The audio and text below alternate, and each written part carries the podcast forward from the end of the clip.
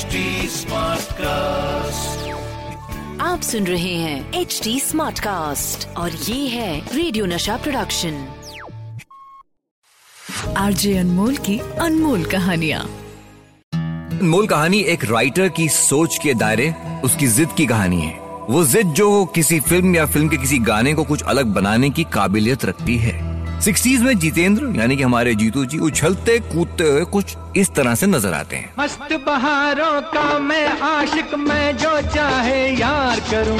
चाहे फूलों के साए से खेलूं चाहे कली से प्यार करूँ। सारा जहाँ है और यही उनका अंदाज है जो उनको एक नाम दे देता है। हमारी हिंदी सिनेमा के जंपिंग जैक सेवेंटीज में भी कारवां जैसी फ़िल्मों के साथ उनका यही अंदाज बरकरार है। लेकिन अब वो अपनी इस इमेज से हटकर कुछ अलग करने जा रहे हैं। वो साल 1972 की फ़िल्म परिचय को प्रोड्यूस भी कर रहे हैं और इसमें लीड रोल भी कर रहे हैं। लेकिन इस फ़िल्म की बागडोर एक राइटर के हाथों में है। हमारे गुलजार साहब के हाथों में है।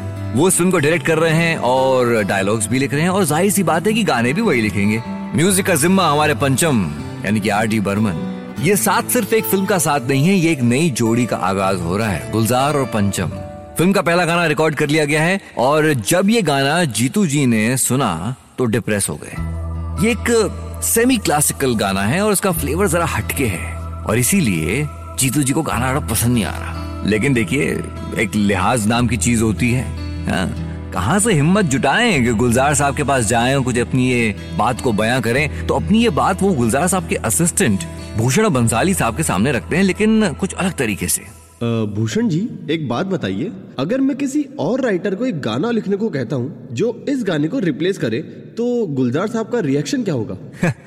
भूषण जी जो हैं वो गुलजार साहब की जिद को बखूबी जानते हैं।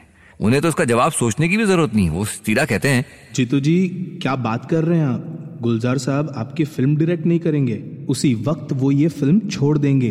अब ये जवाब सुनने के बाद जीतू जी को ये तो मालूम चल गया कि गुलजार साहब अपने काम को लेकर जो जिद पकड़ लें तो बस छोड़ते नहीं है।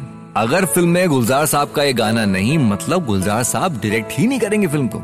ठीक है तो जीतू जी इसी फंडे पर चलने का अपना मन बना लेते हैं। बस, अपने काम पर ध्यान दिया जाए और वैसे भी ये गाना जो है वो जीतू जी पर फिल्माया नहीं जाने वाला। तो ठीक है, अपना ध्यान हटाते हैं वहाँ से।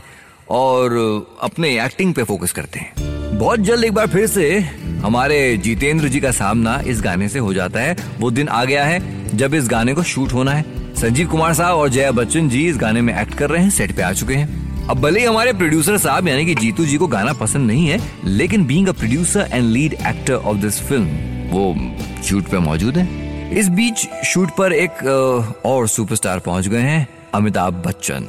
भाई, बच्चन जी सेट पे इसलिए क्योंकि जया जी भी इन्वॉल्व है फ़िल्म में शूटिंग में तो वो भी आ गए। सेट के बाहर अपनी गाड़ी में बैठे हैं और तभी वहाँ पे उनके पास जीतू जी पहुँच जाते हैं। आज के गाने को लेकर तो खुश नहीं है वो। अमिताभ बच्चन को एक गाना सुना के उनका रिएक्शन जानना चाहते हैं। गाड़ी के कसेट प्लेयर पे गाना शुरू होता है।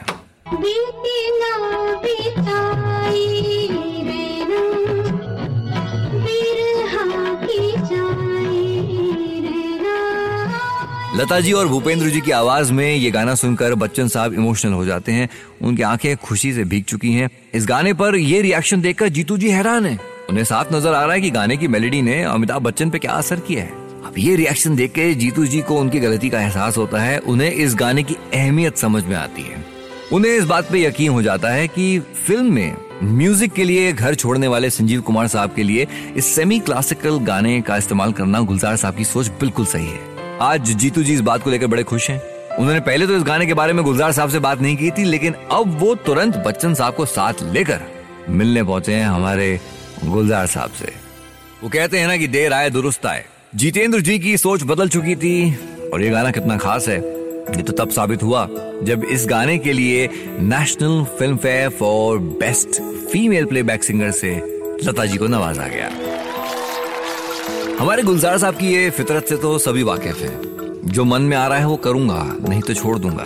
और यही वो बात है कि एक दिन खुलेआम लता जी ने गुलजार साहब को स्टबन यानी कि जिद्दी कह डाला था। साल उन्नीस लता मंगेशकर के प्रोडक्शन में फ़िल्म लेकिन बन रही है। डायरेक्शन की कमान गुलजार साहब के हाथों में है। फ़िल्म का स्क्रीन प्ले लेकर वो लता जी से मिलने पहुँचते हैं और साफ़ कह देते हैं। दीदी, मैं आपको बाद में ना नहीं कह पाऊँगा। तो अगर स्क्रिप्ट में कोई चेंज चाहिए तो अभी बता दीजिए। बाद में सीन्स को चेंज करना मेरे लिए मुश्किल होगा। ये हमारे गुलजार साहब की जिद है काम को और बेहतर बनाने के लिए। वो चाहे डायरेक्शन हो या राइटिंग लता जी भी गुलजार साहब की इस जिद की अहमियत समझती हैं। प्यार से उन्हें स्टबन कहती हैं जिद्दी।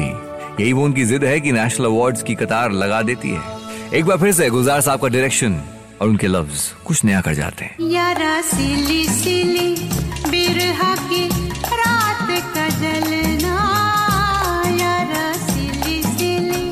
गाने के लिए national film award for best female playback singer Lata ji. National film award for best music direction Hridaynath Mangeshkar और national film award for best lyrics and Filmfare best lyricist Gulzar साहब के नाम हो जाता है। अब ये तो हम बात कर रहे हैं हमारे जिद्दी गुलजार साहब की। जिद्दी जिद्दी जिद्दी गुलजार साहब के आगे एक और बड़ा जिद्दी आ गया जिनके सामने गुलजार साहब को झुकना पड़ा। साल 1975 संजीव कुमार और Sharmila Tagore star film Mausam, direct कर रहे हैं गुलजार साहब। गाने भी लिख रहे हैं। और कंपोजिशन का जिम्मा जो है वो मदन मोहन जी के हाथों में है।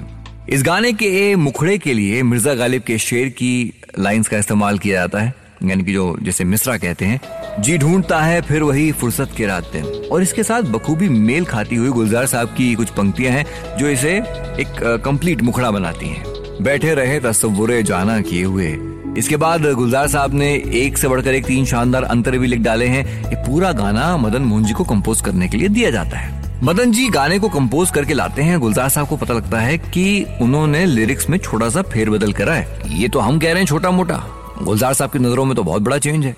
अब वजह यह है कि मदन मोहन साहब ने मिर्ज़ा गालिब वाली लाइनों में चेंज किया है। उन्होंने जी ढूंढता है, फिर वही फुर्सत के रात दिन को बदल दिया है। दिल ढूंढता है, फिर वही फुर्सत के रात दिन। लेकिन गुलजार साहब को ये चेंज मंजूर नहीं है। वो अपनी बात उनके सामने रख देते हैं। देखिए मदन जी, आप चाहे तो मेरे लिखे वर्ड्स चेंज कर सकते हैं, पर गालिब के लिखे लफ्जों को बदलने की लिबर्टी नहीं ली जा सकती। ये गुलजार का मिर्ज़ा गालिब के लिए प्यार है कि वो उनके लफ्जों के साथ कोई फेरबदल मंजूर नहीं कर रहे। मदन मोहन जी बात को थोड़ा सा नजरअंदाज कर देते हैं और गाने की रिहर्सल में बिज़ी हो जाते हैं। लेकिन गुलजार के दिल का बोझ हल्का नहीं हो रहा। अगले दिन मदन मोहन साहब दीवाने गालिब का अपना एडिशन लेकर रिकॉर्डिंग स्टूडियो पहुँचते हैं और गुलजार साहब से कहते हैं जानते हो मैंने कल तुम्हारे सवाल का जवाब क्यों नहीं दिया? क्योंकि मैं कुछ चेक करना चाहता था। इतना कहकर मदन मोहन साहब लाए हुए दीवाने गालिब के एडिशन में यही शेर दिखाते हैं जो कहता है कि दिल ढूंढता है फिर वही फुर्सत के रात दिन। दोनों एडिशन ऑथेंटिक हैं दोनों अलग अलग बात कह रहे हैं। और इसकी वजह है, मिर्ज़ा गालिब खुद कई बार अपने लिखे लफ्जों को बाद में बदल दिया करते थे। मदन मोहन जी का जी की जगह दिल लफ्ज का इस्तेमाल वजह है वर्ड का वो जो साउंड होता है जिसे आप बना रहे हैं, जो कॉम्पोजिशन बना रहे हैं, उस पर सही बैठेगा दिल। गुलजार साहब, मदन मोहन जी की इस बात से इतफाक रखते हैं। उनका ये डिसीज़न इस गाने में चार चाँद लगा देता है। दिल ढूंढता है, फिर वही फुर्सत के रात दिन आरजे अनमोल की अनमोल कहानिया। आप सुन रहे हैं एच डी स्मार्ट कास्ट और ये था रेडियो नशा प्रोडक्शन। H smart Smartcast.